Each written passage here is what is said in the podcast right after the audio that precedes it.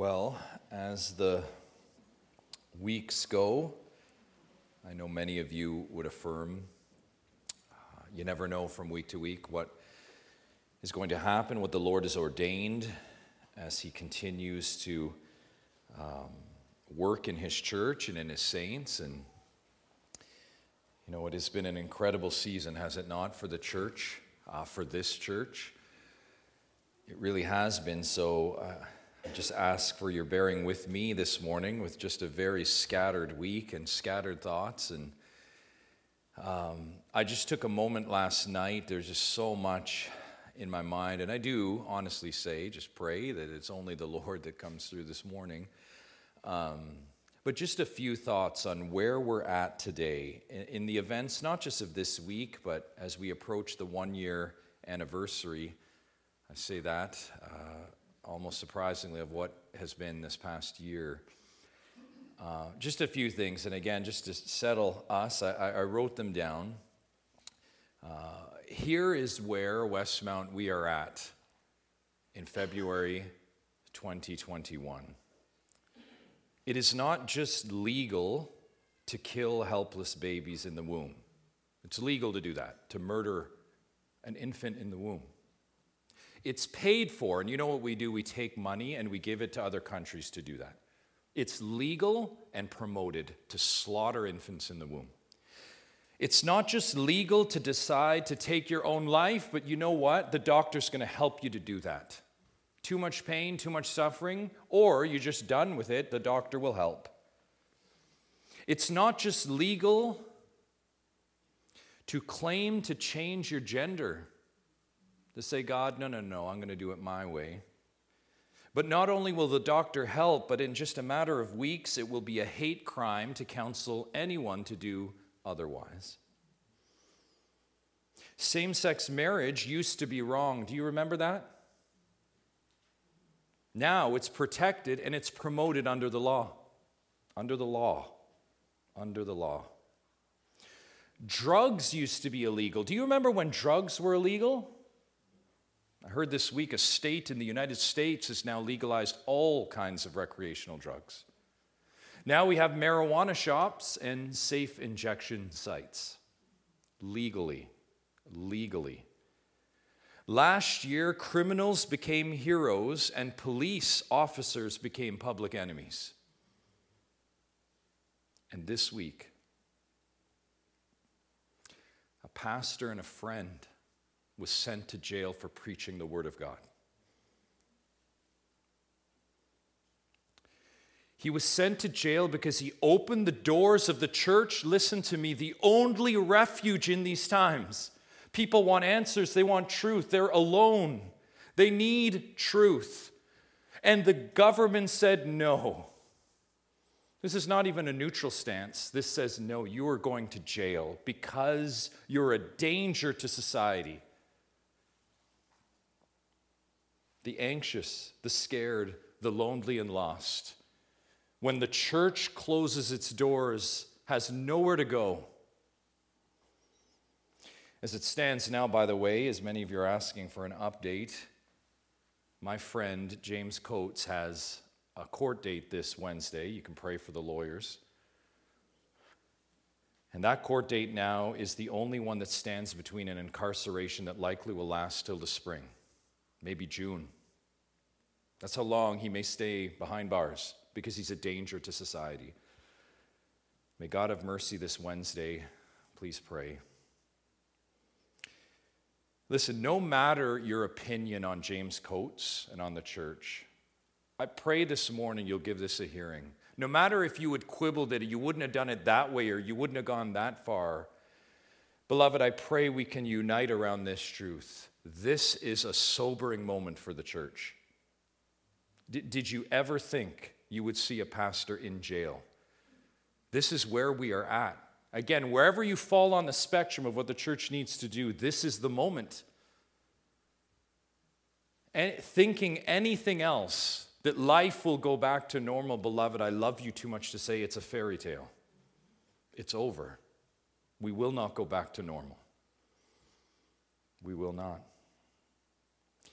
And with that, when we think about this world and how backwards it is, Almighty God, as He always does, has something to say about it.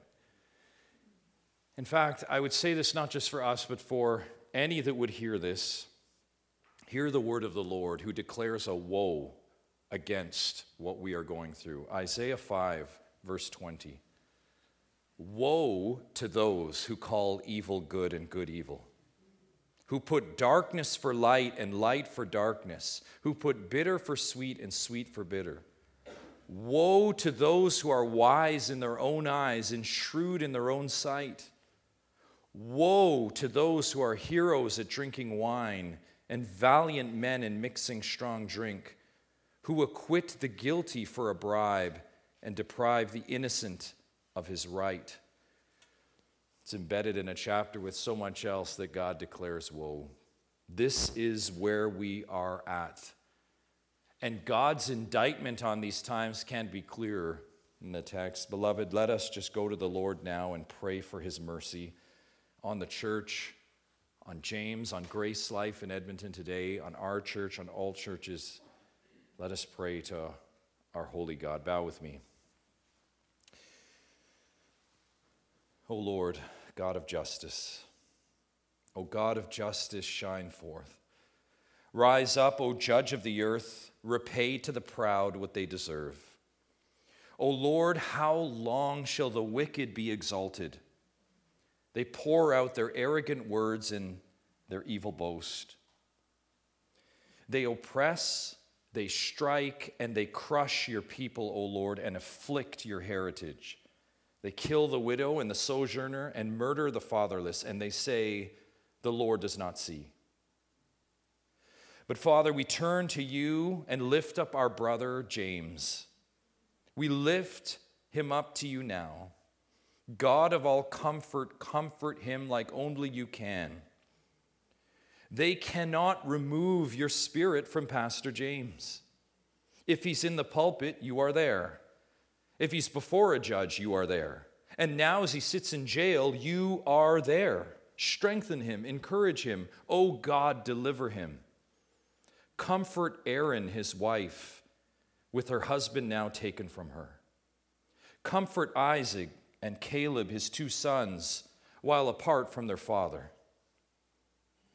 Uphold Grace Life Church and uphold Pastor Jacob today as they stand for you. Uphold them, Lord.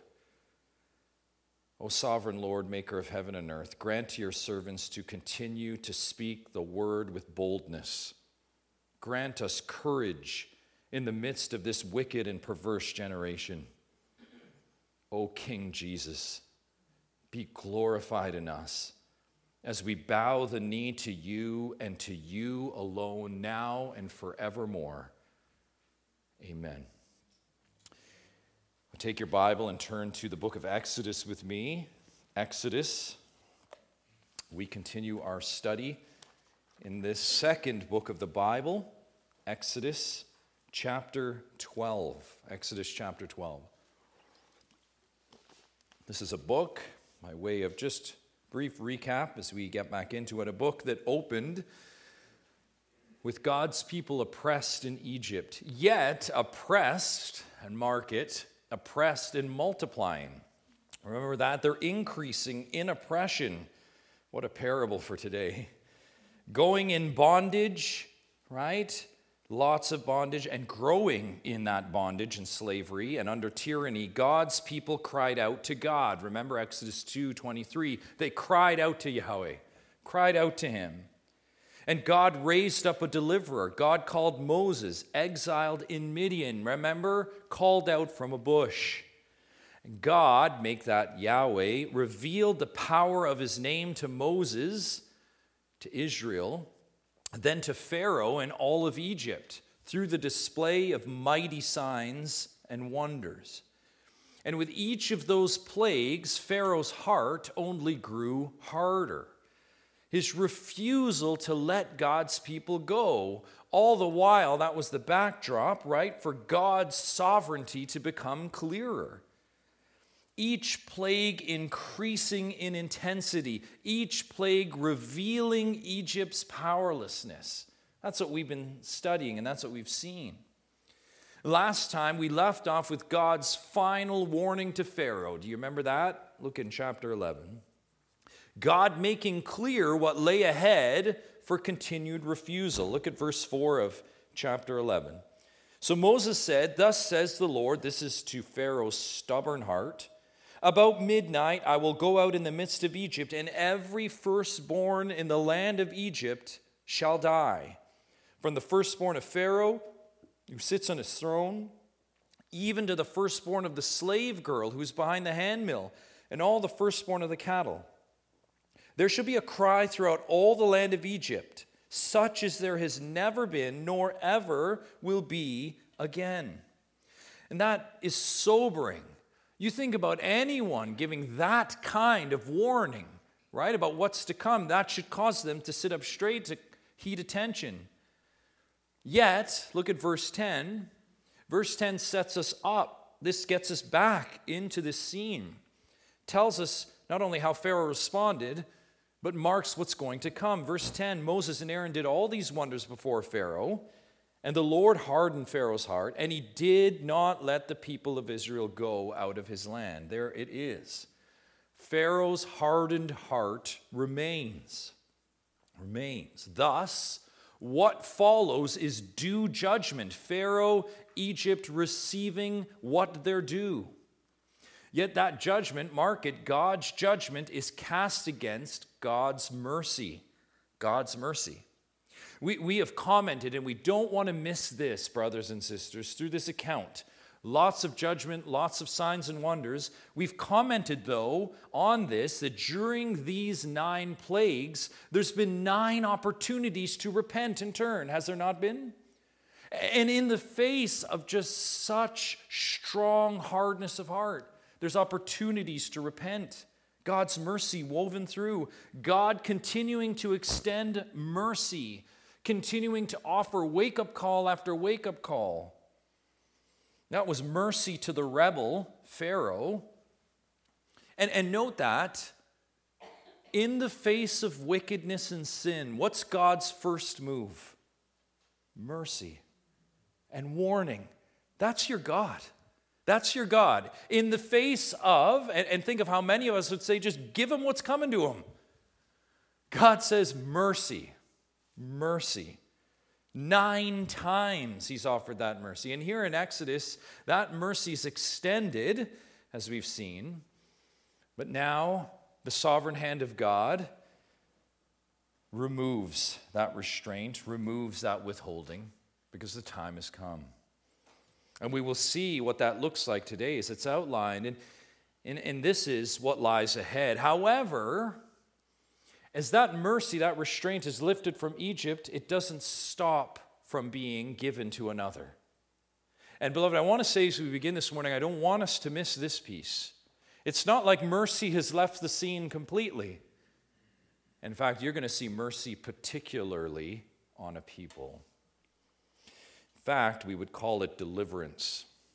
Deliverance, do you remember that oppressed people, that crushed people? Now, mercy offered to them. Let's begin. These first 20 verses in chapter 12 will show us. In fact, we'll deal with it chunk by chunk and see deliverance revealed. Deliverance revealed. Look at verse 1 with me. The Lord said to Moses and Aaron in the land of Egypt, This month shall be for you the beginning of months. It shall be the first month of the year for you. Tell all the congregation of Israel that on the tenth day of this month, every man shall take a lamb, according to their father's houses, a lamb for a household. And if the household is too small for a lamb, then he and his nearest neighbor shall take according to the number of persons, according to what each can eat. You shall make your count for the lamb. Your lamb shall be without blemish, a male a year old. You may take it from the sheep or from the goats, and you shall keep it until the fourteenth day of this month, when the whole assembly of the congregation of Israel shall kill their lambs at twilight. God begins here, do you see it, to reveal how he is going to deliver his people. This is what he's beginning to reveal. This is the how it's going to happen. And what we need to see immediately is the details and dates are all over this. Did you see them in those first few verses? God is in the details, He's in the dates. God says, look at verse 2 Israel, with this coming deliverance, your calendar will reset. Did you see that? This is so monumental, Israel. Your calendar is going to reset. This month, the seventh month, by the way, which would approximate to about April, this, what would normally have been the seventh month, will now become Abib or Nisan. This becomes now the beginning of months. This is where it all is reset to. In other words, Israel, you will now mark time by deliverance. You see that? Time will be marked by deliverance. And some of you are thinking, wait a minute, isn't our current calendar marked by deliverance too? And it is. Our civil calendar, right? You have BC and then after Christ. And it's the same kind of idea here. It's certainly right from Yahweh in this case. And more detailed than months, look how God says, says this mark the days. Look at it. On the 10th day, right, verse 3, on the 10th day of this month, take a lamb. Keep it until specifically the 14th day, verse 6. Again, we, we just cannot miss the specificity here. Exact dates. And why are we highlighting this? This is the care and precision and order of God. The other detail that we see in these opening verses is a sacrifice. And the sacrifice specifically is what? Look at it a lamb introduced in verse 3. For now, let us not just notice the details of this lamb, right? We'll get to more of that in a moment, but let's comment on them. Verse 5 The lamb shall be what? Without blemish, a male, a year old. By the way, that year old points to it being an optimal lamb, the very best of lambs. Take that. Take that. And then, of course, this detail. And this is the key. So, not just the details, but this detail of details. Verse 6 the lamb is to be what? Killed. The lamb is to be killed. Israel's deliverance then revealed this way mark it a perfect lamb is to be slain. Consider also now the instructions that follow. Let's consider the next section, starting in verse 7. Then they shall take some of the blood and put it on the two doorposts and the lintel of the houses in which they eat it. They shall eat the flesh that night, roasted on the fire with unleavened bread and bitter herbs. They shall eat it. Do not eat any of it raw or boiled in water, but roasted, its head with its legs and its inner parts. And you shall let none of it remain until the morning. Anything that remains until the morning you shall burn. In this manner you shall eat it with your belt fastened, your sandals on your feet, and your staff in your hand. And you shall eat it in haste. It is the Lord's Passover. For I will not pass through the land of Egypt that night, and I will strike all the firstborn in the land of Egypt, both man and beast, and on all the gods of Egypt. I will execute judgments. I am the Lord. The blood shall be a sign for you on the houses where you are, and when I see the blood, I will pass over you, and no plague will befall you to destroy you when I strike the land of Egypt. Without getting too much in the weeds here, I mean, there's so many details, right? We're tempted to just camp out in, and that is for another time, and specifically when we're looking at history and some of the finer details of Passover ceremony. We don't get too caught up here. We want to really grasp the main thing. And by way of doing that, we're going to highlight three things in these verses. Number one, notice how the details keep coming. Do you see that? There's just details upon details, specific instructions on how to do it. This is very key. It's like a divine prescription. Do you see that? Yahweh saying, This is how you're going to do it, very specifically. And note this, and we'll really get into this in the weeks to come. Not do it however you like, do it this way. God says. I have a way that I want you to do it. Specific instructions on where to put the lamb's blood, exact details on what to do with the meat, and look at it, roast it, all of it, That means nothing raw at all. By the way, these details uh, may seem small, but they're a way to distinguish Israel from the pagan nations who not only had no problem eating raw and bloody meat, right, but that was ritualistic for them. So Yahweh's saying here, you, and you see the precursors of this, you are a set apart people. You will not eat the way the pagans do. A prescription that included even the manner of eating. Look at verse 11. In this manner, Look at how fine these prescription details go. In this manner you shall eat it, with your belt fastened, your sandals on your feet, and your staff in your hand, and you shall eat it in haste. It is the Lord's Passover. Eat, and this is so key, not in a posture of settling Israel. You're not in a settled posture when you're eating, but you're in a posture, market of moving and of going. Because my people, this is what Yahweh is saying you are a people in transit. Do you see that? You are a people in motion. Egypt's not your home. Now, we're going to have much more to say about the details as we put those to the side for a moment in chapter 25, as we resume, as the text does, with our God of order. So we'll leave that for now. However, before we move forward, we need to make a point of application on that detail in verse 11. And the text just begs it. This is a key piece of what Yahweh's outlining. And here it is, beloved God's people, God's people have never been a people settling in a foreign land. That's never been the goal of God's people, to be settled in a foreign land. God's people in Egypt or exile have never, ever been called to settle down. Do you see that? You'll be in a foreign land and just settle there. And I would submit to you, church, that this is one of the major issues we're facing today. Believe me, I'm resisting all kinds of temptation to spring off this into something different that's the order of the day. But we are not called to settle down. And so much of our issues come when we're fighting against fear because we want to settle down. We want roots here, and we love the things of the temporal. Christians, and listen to me, I am with you afraid to lose the comforts, comforts of this life, and instead then are content to place roots in Egypt because we don't want to lose them. And as a result, then we don't move. We don't eat with belt fastened. We don't eat with sandals on our feet. And we don't heed God's call to his people that you see here to eat to partake, to do these normal basic things in life with a posture of readiness. And before you know it, as we cling to these things, eventually we lose everything. Benjamin Franklin, I wouldn't recommend you get any comment on the Bible by him, but Benjamin Franklin was very astute at analyzing the human condition and culture, said this Listen carefully to this likely ungodly man and what he has to say. Those who give up essential liberty to obtain a little temporal safety gain neither. Did you hear that?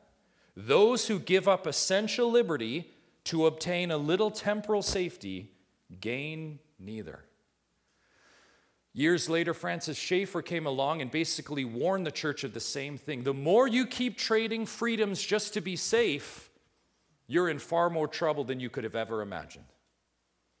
And over and over again, we see the church and the heralds calling to the church this world is not our home. Don't fight for the temporal things, fight for the eternal things. That's one detail. Two, notice the reality of God's judgment. Do you see it here? Through this passage, justice is an attribute of our God. And his justice is revealed pointedly. Look at verse 12, so pointed. For I will pass through the land of Egypt that night. And listen to this I will strike all the firstborn in the land of Egypt. How comprehensive, both man and beast. And listen to this on all the gods of Egypt, I will execute judgments. I am the Lord. In other words, this is justice for your rebellion. All the firstborn will die in judgment. And in that death, God says, Look at it, I will execute judgments on all the gods of Egypt. We have been walking through these few weeks the pantheon of Egyptian gods. And what is Yahweh doing? God after God, plague after plague, demonstrating how powerless and really how nothing they are, how false they are. It's been a grand expose, one after another. These gods that you serve, Egypt, they're not gods at all. All that allegiance, false worship, mistrust, exposed for what it is, impotent. It's impotent. God brings judgment on both rebellious man and false God. Yet, that's not the end of the story for Yahweh. Justice, but one attribute of God. There is, of course, the mercy of God. And we see that embodied in the, the next thing we need to look at in these verses, and it's this notice that the lamb's blood, do you see that in view here? Notice that the lamb's blood is necessary. You see that? And it's specifically applied to God's people. I just want you to pause for a moment and think God could have said in his omnipotence, Well, I'm just not going to have the angel of death touch the Israelites, right? He could have said that, but he didn't say that. Look again at verse 7. The lamb's blood, how he will look at his people, is that they kill a lamb and put that blood on the doorframe. By the way, there, the lintel and the post, that's just really the archway. That's what it is. And why a blood covered archway? Look at verse 13. Why? The blood shall be, uh, look at this, a sign for you on the houses where you are. And when I see the blood, when I see the blood, I will pass over you, and no plague will befall you to destroy you when I strike the land of Egypt. Again, all kinds of restraint here. When I see the blood, when I see the blood, I don't see how all these good things that you're doing in the house, how you're, you're a Hebrew or Jew. I, I don't see all the good things that you're saying, all the duty, all the routine. No, what do I see when I see what? The blood. When I see the blood.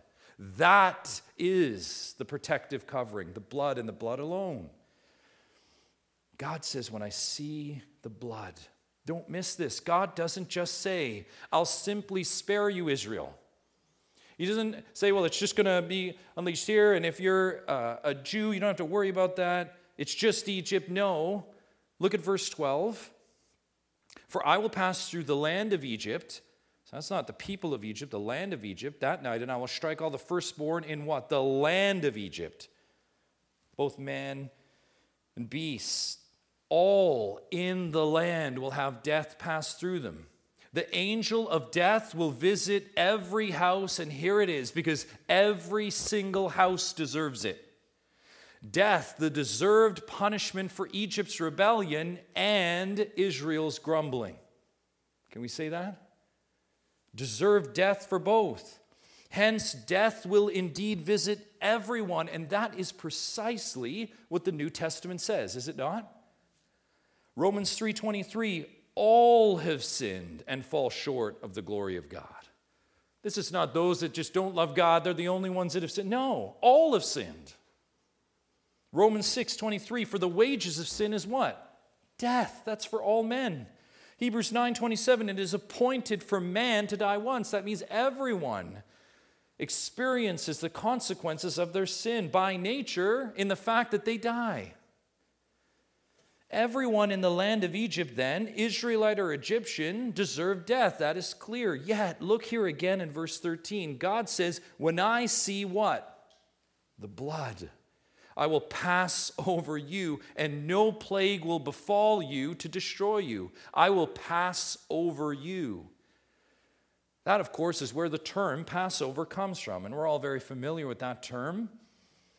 A very Jewish term, and this is its origins here. A death visit is earned by all, but for my people, the lamb's blood will cause me to pass over you. Do you see that? If you have the blood, if you're covered by the blood, the wrath of God, the angel of death, passes over you. It can't be a, a clearer visual. What a mercy. What a mercy. The, the blood of the Lamb will secure your deliverance. In Westmount, let's not miss this here that the Lamb's blood and the Lamb's blood alone brings mercy. The Lamb's blood spares. And see how specifically the lamb's blood is applied directly to God's people. It's not shed and covered all over the households of Egypt without limit, right? God's blood is not just everywhere, but then it's only effectual for the people that recognize the blood on the doorpost. That's not the way it works. The lamb's blood is not effective, just running all over through Egypt, but only the ones that say, oh, yes, we truly do have blood on our archways. Okay, well, then, yes, the angel of death will pass over you. No, the lamb's blood is specifically, particularly given to who? God's people. This is how God designed it. There's no blood in waiting for others. In fact, in a, vo- in a most telling picture, let me complete the picture this way those that do not have blood on their doorposts in any fashion, regardless of what they look at that blood or see it, they will have their firstborn struck. The bare doorposts with no blood covering. Maybe a whole bunch of other things thrown up to say, spare us from this death. Can imagine maybe some Egyptians getting wind of it thinking, we'll be all right. We're not possibly that bad. But if you don't have the lamb's blood on your doorpost, you face death. Secondly, that's deliverance revealed. Secondly, deliverance remembered. Look at verse 14. This day shall be for you a memorial day, and you shall keep it as a feast to the Lord. Throughout your generations, as a statute forever, you shall keep it as a feast. What is amazing about this account here is that before it even unfolds, God says, and note this, it hasn't even unfolded. And God says, moving forward, Israel, he kind of looks forward now. He says, Remember this day. This is incredible. You talk about the power of God. This is seeing all of time with all of his knowledge in all of his power. That's right. This is his omnipresence, his omniscience, his omnipotence, all in one in this act. Just an incredible moment. This is Yahweh saying, Mark this day as a memorial. You know, you think of people talking this way about making predictive prophecies today, yet saying, you know what? You're going to mark it every year. This is beyond bold boasts of today. This is the power of God to say, This is how I've orchestrated time, Israel, and I'm just now revealing it to you and now you align your actions and daily things and yearly calendars to this. I've already ordained it. Just come. What, what a peace. Is that not true? What a peace. Just come and be part.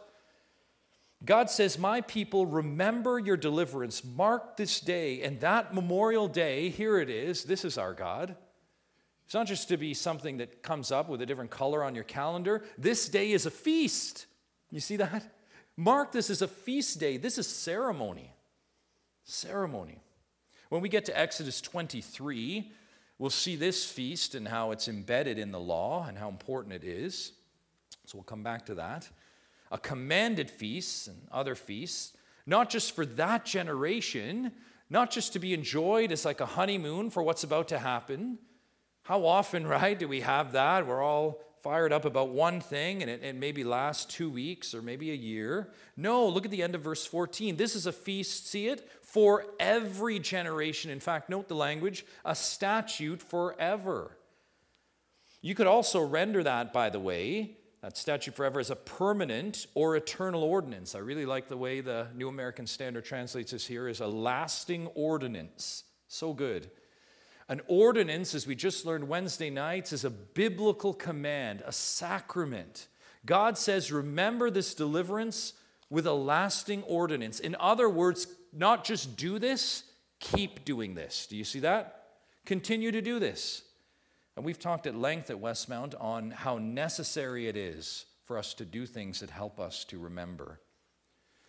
Further prescriptions for that Old Testament ordinance, that memorial, are given next. Look at verse 15 with me. Seven days you shall eat unleavened bread. On the first day you shall remove leaven out of your houses. For if anyone eats what is leavened from the first day until the seventh day, that person shall be cut off from Israel. On the first day you shall hold a holy assembly, and on the seventh day a, a holy assembly.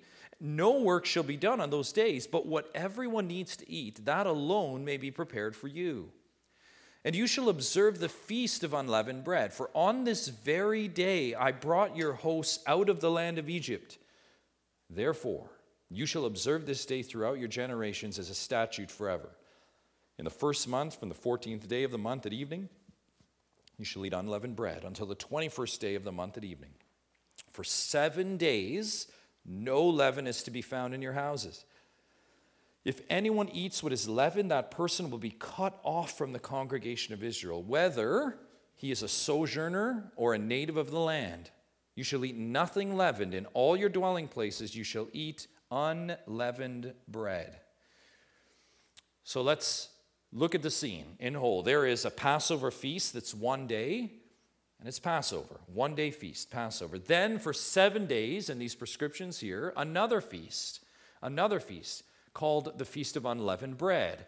That would be bread without yeast. That's what leaven would be bread without the agent that makes it rise, and that takes time for yeast to, to work through the dough so that it rises. And look at what God is saying here.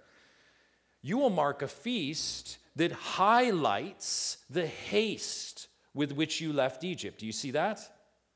In fact, in God's perfect plan says you take seven days to remember that feast. This is amazing.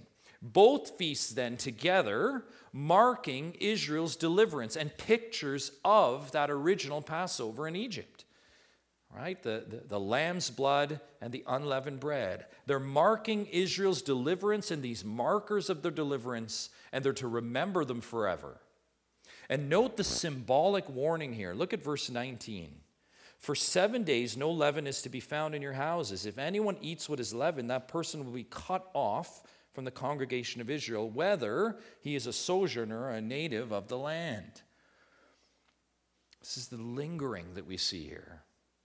Well, I'm just waiting for the bread to rise. It, I, this just needs to happen. You see what the Lord is addressing here? Anything captured in leaven that would say, I just need to wait. I need to wait. It reminds me of Lot's wife in Genesis 19 26. What did she do? She looked back. You can almost wonder at times. She said, Oh no, we got to go back to Sodom. She sought leaven, she lingered. And we know what happened to her. No, God's people look forward to deliverance. Their hand is to the plow. There's no time for the leaven to rise. No, they look forward to their sojourn to the promised land. As we alluded to already this morning, we, church, are citizens not of this land, but we're citizens of a better country. Is that not true? We are just passing through. And might I say, by just side application from my heart to yours, beloved, that helps today. Remind yourselves this place is not your home. We're just passing through. We actually have a date with eternity and our Savior. We're just passing through. No, God's people look forward to deliverance, to that day, to that promised land. And as they do, as we do, in a very different way, which we'll look at later, remember, remember your deliverance. Israel here remembers their deliverance. They mark a memorial day. Now, the instructions have been given. What will you do, Israel? It's the question. What are you going to do? The instructions have been given. Next point deliverance received. We continue in verse 21. Then Moses called all the elders of Israel and said to them, Go and select lambs for yourselves according to your clans and kill the Passover lamb. Take a bunch of hyssop and dip it in the blood that is in the basin and touch the lintel and the two doorposts with the blood that is in the basin. None of you shall go out of the door of his house until the morning, for the Lord will pass through to strike the Egyptians. And when he sees the blood on the lintel and on the two doorposts, the Lord will pass over the door and will not allow the destroyer to enter your houses to strike you. You shall observe this rite as a statute for you and for your sons forever. And when you come to the land that the Lord will give you, as he has promised, you shall keep this service. And when your children say to you, What do you mean by this service? you shall say, It is the sacrifice of the Lord's Passover. For he passed over the houses of the people of Israel in Egypt, when he struck the Egyptians, but spared our houses. The people bowed their heads and worshiped. The people of Israel went and did so as the Lord had commanded Moses and Aaron, so they did. The bulk of these verses, as you can see, are Moses relaying God's instruction. We get a few more supplementary details you probably picked up through the account. You notice the hyssop plant, very much, even by its design, like a, a brush feature to it with little points that, would, that could be used to spread the blood on the doorpost. And then another, look in verse 22 do not leave your house till morning. We talked about the lingering, but stay put until the light comes. And noteworthy, a command for the future generations. Look at verse 26. And when your children say to you, What do you mean by this service? Stop there. What do you mean by this service? You just as the picture, Israelite children asking mommy and daddy, What do you mean by this service? In other words, your children, Israel, will ask, Why the Passover? Why the feasts? Why, Dad, are we killing this lamb? It's a great lamb, a perfect lamb. Why are we killing it? Why are we not eating leavened bread? Why are we eating strange bread for a week? Those are good questions, right? And you get the, the sense that as they, after the Exodus, you're like, yeah, I want, those are great questions. Kids always ask the good and right questions.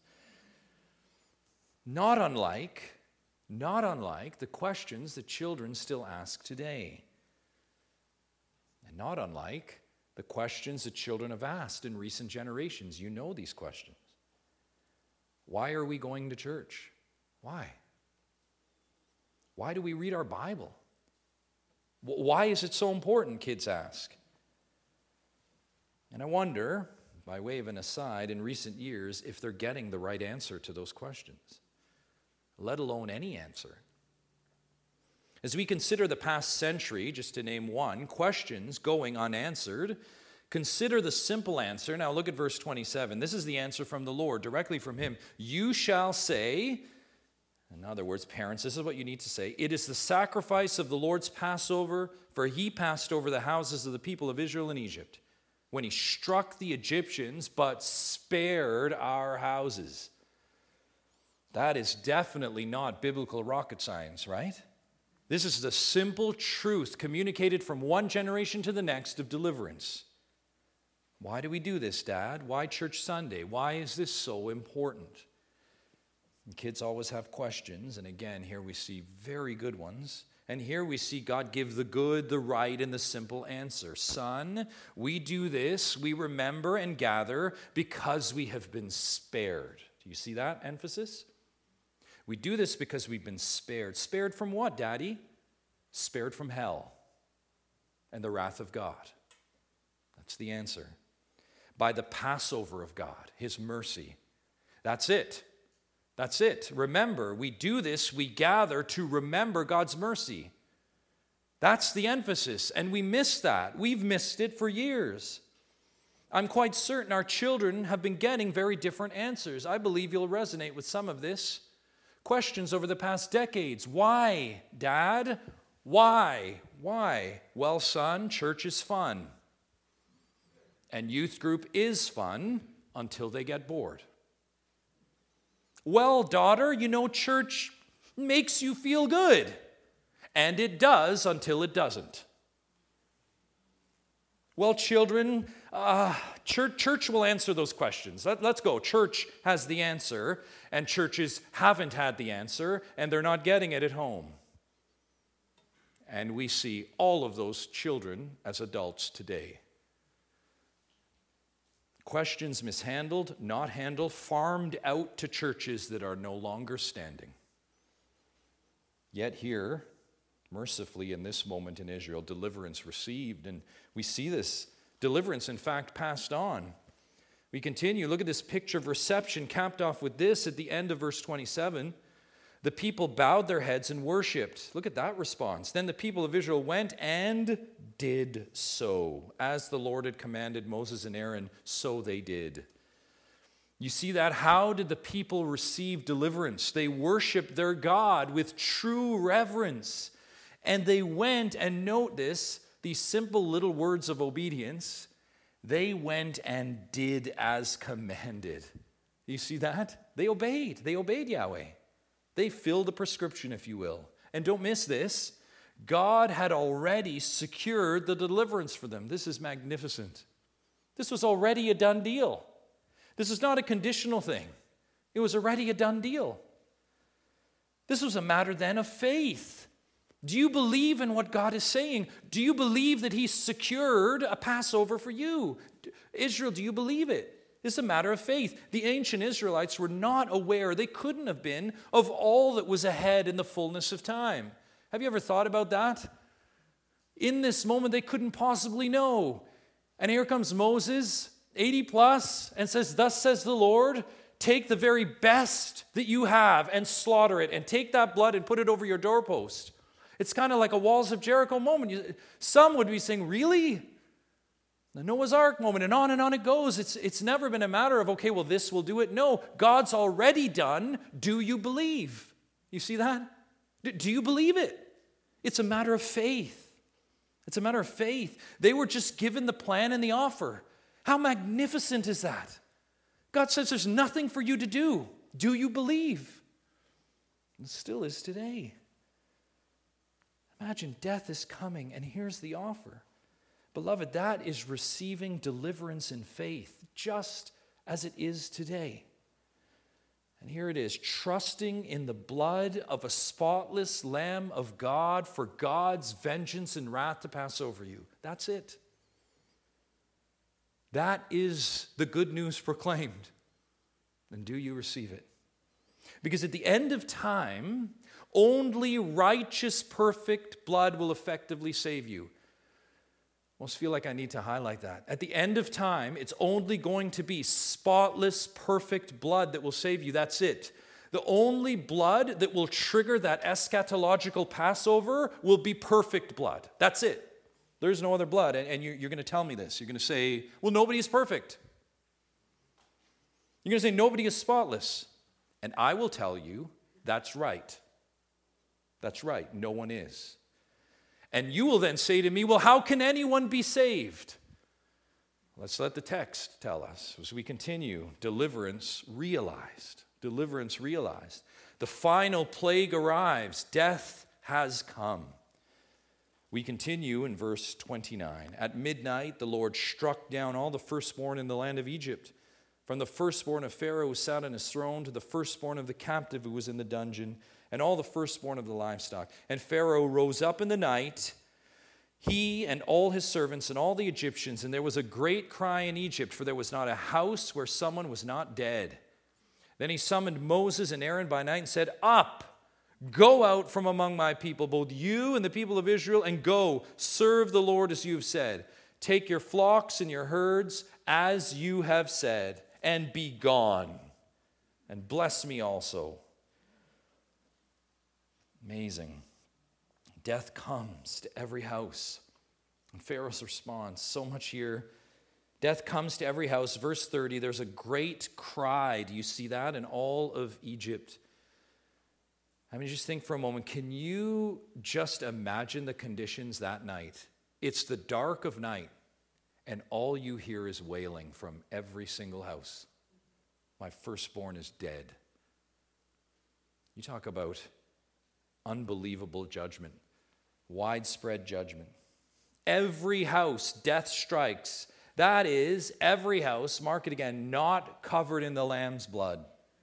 After nine defiant stands by Pharaoh, you can imagine, right? Maybe you're there. You can hardly believe what you're reading in verse 31 32. You hardly believe after these chapters. Then Pharaoh summoned Moses and Aaron by night and said, Up, go out from among my people, both you and the people of Israel, and go. He says it twice. Serve the Lord as you have said. And then this take your flocks and your herds, as you said, and be gone and bless me also. You can hardly believe that, right? I'd say, is this the same Pharaoh? God has broken the bonds of Pharaoh in Egypt. Again, he says it, just take it in. Look at verse 31 32. He says, Up, go out. He says, Go serve the Lord. He says, Be gone. Pharaoh releases them. In a very lesser sense, ultimately, it's God delivering. Israel, by the power of God alone, working through what is now the command of Pharaoh, and now Israel is free. And before our doubts creep in, because you might say, well, we've seen all this before, even the, the ask for blessing, we've seen all of this before. Look at verse 33. The Egyptians were urgent with the people to send them out of the land in haste, for they said, We shall all be dead. Not just the firstborn, but all of us. Verse 34 So the people took their dough before it was leavened, their kneading bowls being bound up in their cloaks on their shoulders. The people of Israel had also done as Moses told them, for they had asked the Egyptians for silver and gold jewelry and for clothing. And the Lord had given the people favor in the sight of the Egyptians, so that they let them have what they asked. Thus they plundered the Egyptians. And the people of Israel journeyed from Ramses to Succoth, about 600,000 men on foot Besides women and children, a mixed multitude also went up with them, and very much livestock, both flocks and herds. And they baked unleavened cakes of the dough that they had brought out of Egypt, for it was not leavened, because they were thrust out of Egypt and could not wait. Nor had they prepared any provisions for themselves. The time that the people of Israel lived in Egypt was 430 years. At the end of 430 years, on that very day, all the hosts of the Lord went out from the land of Egypt it was a night of watching by the Lord to bring them out of the land of Egypt. So this same night is a night of watching kept to the Lord by all the people of Israel throughout their generations. Now, there's so much, again, here as we work through these accounts, so much to rejoice in and lots of fulfillment. You see that.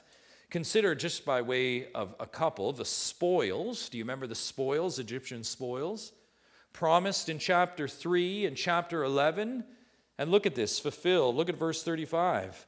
People of Israel did as Moses told them. They asked the Egyptians for silver. And then what? Verse 36 And the Lord had given the people favor in the sight of the Egyptians. And then this at the very end thus they plundered the Egyptians. That was foretold by God. Also, not just the spoils, but the years predicted to Abraham 400 years. We see that fulfilled in verses 40 and 41, and we looked at that prophesied earlier. Yet, what we cannot miss is the deliverance. That is the fulfillment at the center of this all. This is the Exodus itself. From the very moment, consider this the sovereign plan of God from the beginning of time. Turn back to Exodus 3. Remember how this all started when God came down and revealed himself. Remember Exodus 3, verse 8 can imagine Moses here not possibly knowing what the next few weeks and months would hold. And this is what God says from the very moment he meets Moses on that mountain. He says, verse 8, I have come down, why? To deliver them, this is my people, out of the hand of the Egyptians, and to bring them up out of the land to a good and broad land, a land flowing with milk and honey. That's what he said in chapter 3. But that's not all. That's not all. Go to chapter 6. Repeat it again as he's weaving through this call to Moses, who is throwing up protests. Chapter 6, verse 6, God says, Say therefore to the people of Israel, I am the Lord, and what? I will bring you out from under the burdens of the Egyptians, and I will deliver you from slavery to them, and I will redeem you with an outstretched arm and with great acts of judgment. I will take you to be my people, and I will be your God. And you shall know that I am the Lord your God, who has brought you out from under the burdens of the Egyptians. And then, of course, look at chapter 12. This has been foretold, it's been foretold.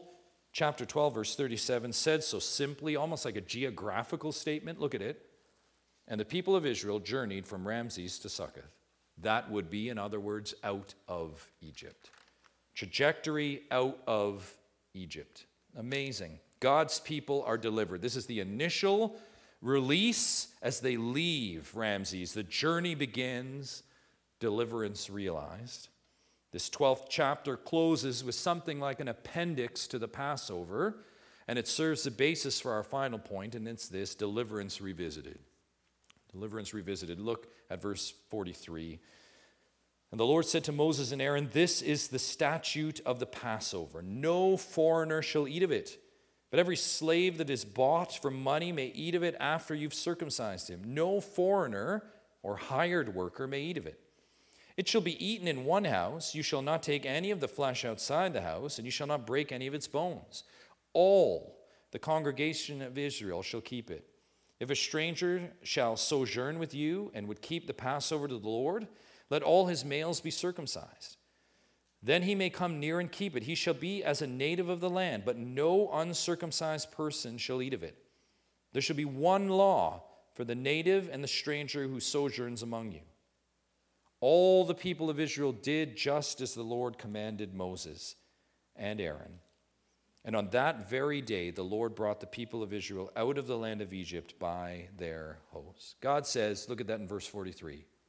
This is the statute of the Passover. This is it.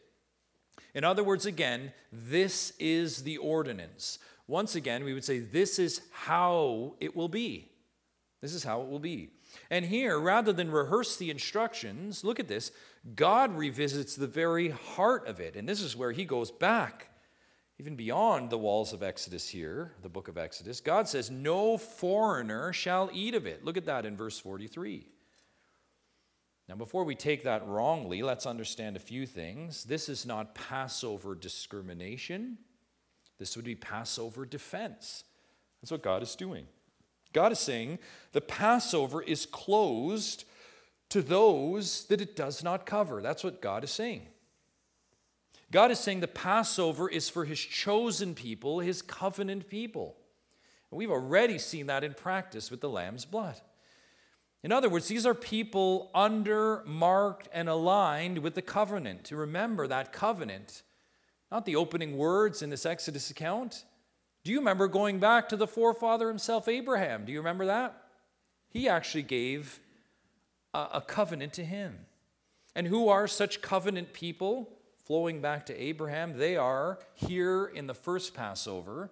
Israel, of course, for sure. Look at verse 47. For sure, Israel, all the congregation, that's assembly of Israel, all of them shall keep it. God's chosen people, Israel, the Passover's for them, no doubt. However, it's not just exclusive to them. And this is what I want us to grab when you, you see a, a verse initially, you think, well, that's limiting. No, it's not just for them. Look at what the text says. Included in this Passover institution are, verse 44, who? Household slaves. Household slave. This would look forward beyond Egypt, where the Jews would have slaves in their house. We'll come back to them in a moment. And also, look at this in verse 48 strangers in the land. Sojourners were of all ethnic backgrounds, wandering from region to region. And maybe you see a few dots connecting here.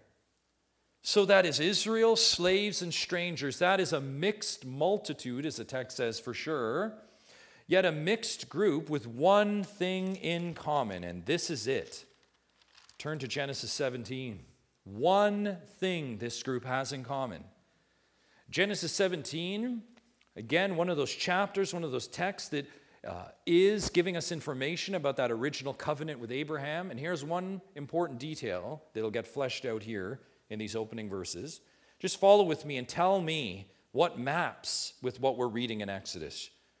Chapter 17. When Abram was 99 years old, the Lord appeared to Abram and said to him, I am God Almighty. Walk before me and be blameless, that I may make my covenant between me and you and may multiply you greatly. The language needs to just be coming off the page there, right, with what we've seen already in Exodus. Then Abram fell on his face, and God said to him, Behold, my covenant is with you, hence the Abrahamic covenant, and you shall be the father, look at this, of a multitude of nations. Do you see that?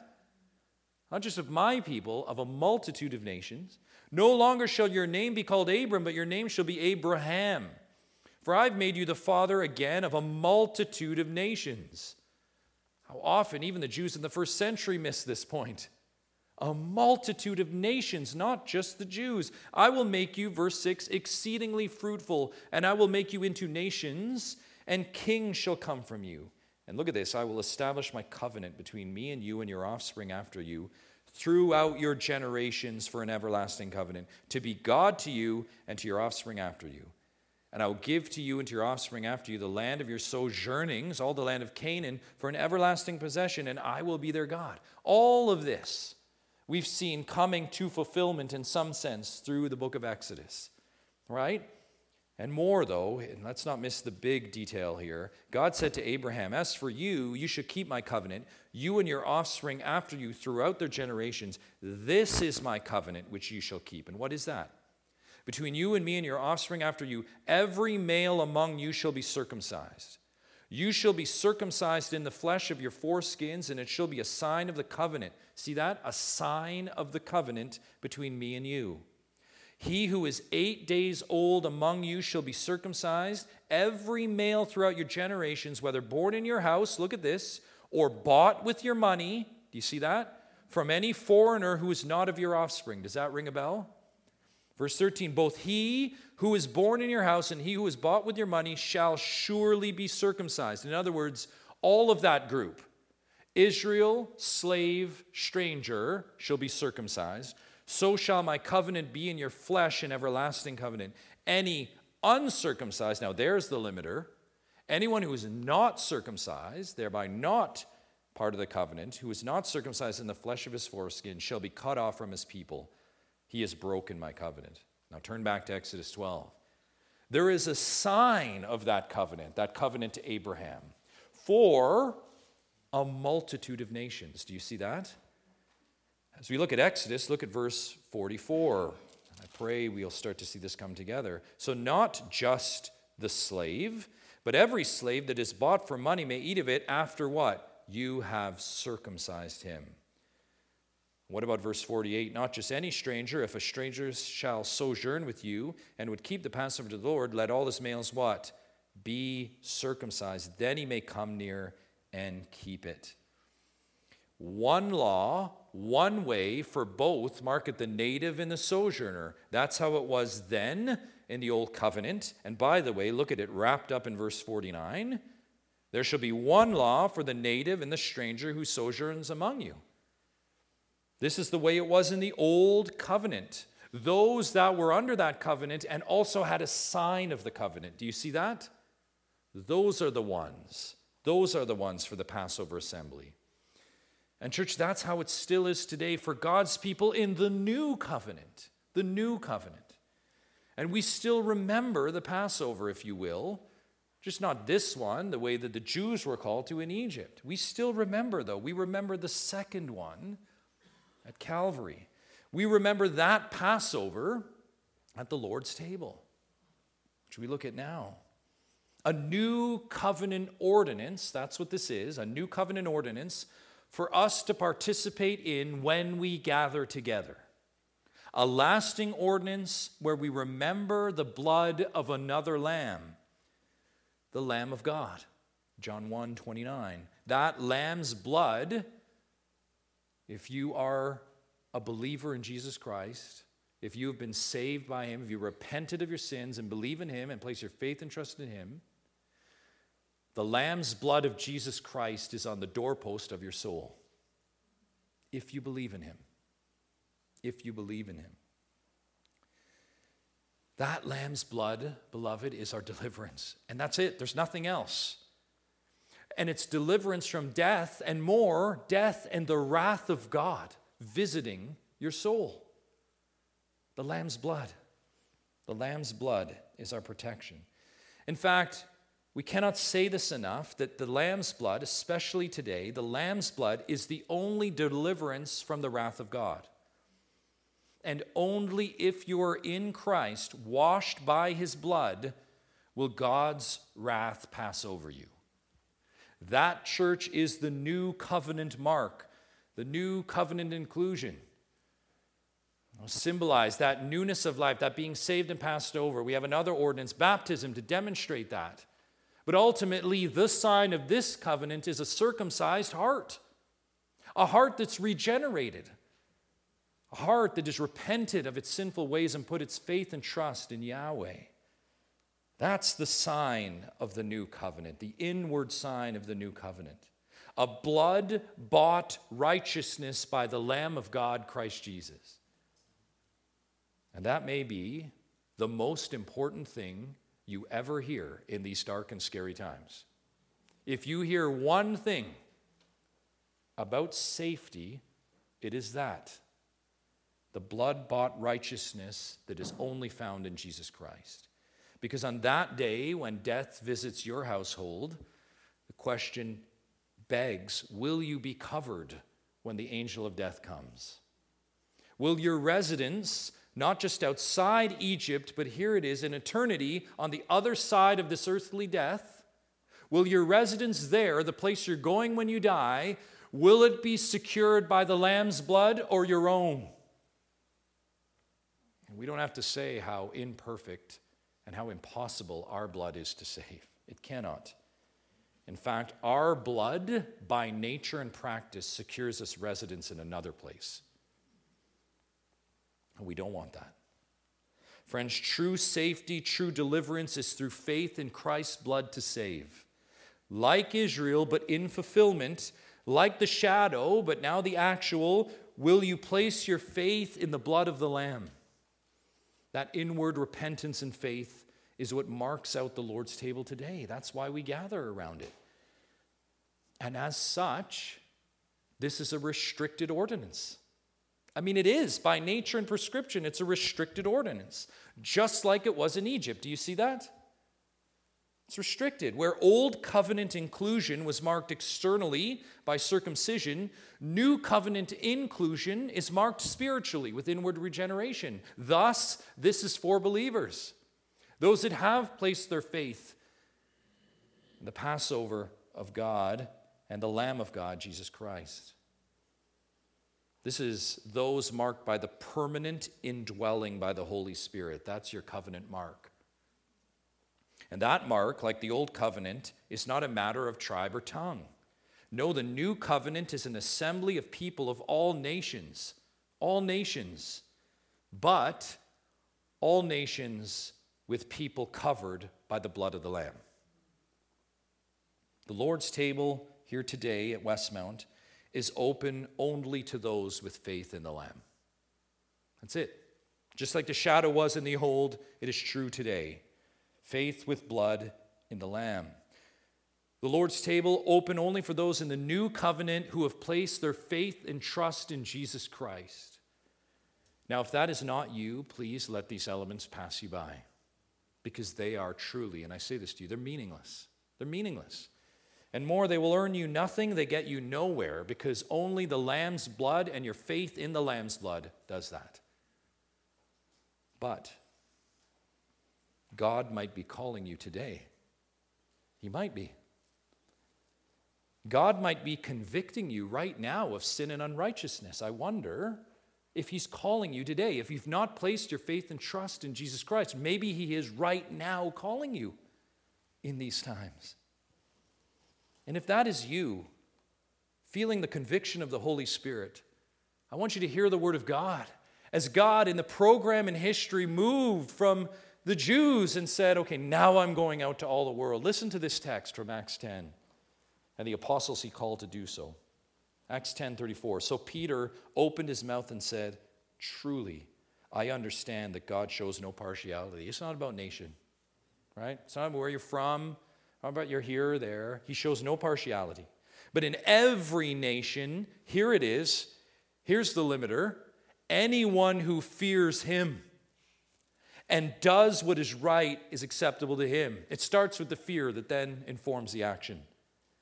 As for the word that he sent to Israel, preaching good news of peace through Jesus Christ, he is Lord of all. You yourselves know what happened throughout all Judea, beginning from Galilee after the baptism that John proclaimed, how God anointed Jesus of Nazareth with the Holy Spirit and with power. He went about doing good and healing all who were oppressed by the devil, for God was with him. Verse 39. And we are witnesses of all that he did, both in the country of the Jews and in Jerusalem. They put him to death by hanging him on a tree. But God raised him on the third day and made him to appear not to all the people, note that, not to all the people, but to us who had been chosen by God as witnesses, who ate and drank with him after he rose from the dead. And he commanded us, note that, he commanded us to preach to the people and to testify that he is the one appointed by God to be judge of the living and the dead. Verse 43 To him, all the prophets bear witness that everyone who believes in him, that is Christ Jesus, receives forgiveness of sins through his name. That's the call. That's it. As we ask so often, and we must in these times, do you believe that? Do you believe that? Is the lamb's blood your faith and trust? Not, not for safety here, not to get through to next week or the next year, maybe virus free or whatever. No, no, no, no. Your security for eternity. Because, again, as I've said so often, I know I'm repeating myself, there is a virus that's killing all of us with a 100% mortality rate. And when that virus takes you, where will you go? What will be on the doorpost of your soul? Everyone who believes in him is passed over. That's the wrath of God that passes over because of the Lamb's blood, because their soul is blood washed by the perfect righteousness of Jesus Christ. We remember him now. I'm going to invite the ushers to come forward. We remember him now as we go to the table. And I pray, again, I need to remind us, myself included, this is not, I pray for each of you, a rote ordinance. I pray maybe for some of you, you've been yearning for this moment to come back together around the table, just to be here and partake, to participate in the body of Christ and remember the Passover that secures your eternity. Maybe that's you. Today we're going to do it corporately, as we've been doing familiarly. So when the ushers pass around the, the bread and the juice, as they do that now, hang on to it. I want each one of us, as you hang on to it, take a moment, the quietness of your own heart. I want you to think about what has been purchased for you. As you think about texts like Exodus 12, thank you. I want you to think about circumstances today. Today. As you think about scenes like the wailing that would have gone on in Egypt, I want you to think about circumstances today. As you think about the oppression and the bondage and the tyranny that God freed his people from, I want you to think about what is going on today. And as you think about this insatiable quest for safety, this unstoppable need to be free from any harm, I want you to think of the eternal harm that God spares us from when we repent and place our faith and trust in Him. Isn't that just amazing? And you do nothing to earn it. Westmount, we remember that truth at the table. Do you believe? And for those that believe, this is full of meaning. This is full of meaning. So I'm going to pray. I'm going to take a moment in the quietness after I pray. I just take a few seconds, still your heart, and then we're going to partake together. Bow with me. Father in heaven, Lord Almighty, God, we consider, we consider this Passover today of the new covenant that you've given to us. We thank you, Father, that we are partakers of this covenant, that you have extended that to us, not through anything that we do, Lord, but through who you are and your sovereign will, including us. We thank you for that truth, Lord. May we remember, may we remember that sacrifice today. Oh God, may it be our comfort that we are eternally secure and safe by the blood of the Lamb. And we have nothing to fear in this world or the next because of the blood of the Lamb. So, God, as we partake together, as we take a moment now in the quietness of our hearts, please continue as we examine our hearts, as we turn from those things that are not of you, as we look to renew ourselves in your grace and mercy. God, I pray that you would speak to us powerfully and let us walk away changed. We pray in Christ's name. Amen.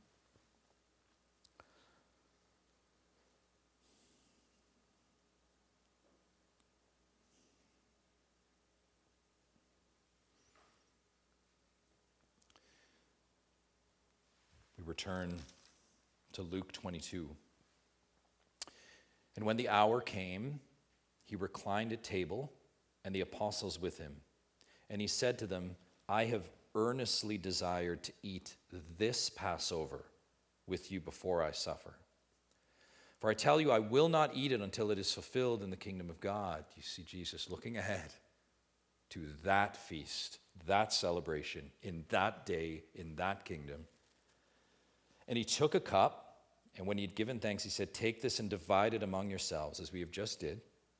For I tell you that from now on I will not drink of the fruit of the vine until the kingdom of God comes. See, Jesus looks ahead again.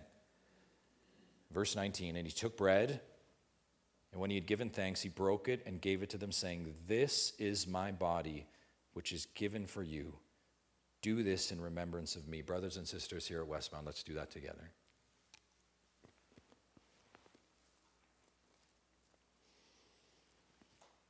Verse 20. And likewise, the cup, after they had eaten, saying, This cup that is poured out for you is the new covenant in my blood. This is the Lamb's blood spilt, so that the wrath of God will pass over you. Brothers and sisters, let's partake of that together. Almighty Father, can we ever truly comprehend and understand in this limited flesh the great grace that you've given to us through the Lamb's blood. Eternal security, washed, forgiven, free, secure, redeemed by the blood of the Lamb. God, please help us this day as we leave this place to go out walking in light of that great truth that we remember today. Oh God, help us Lord, turn to you in all things as we just praise your name to the praise of your glorious grace. Amen.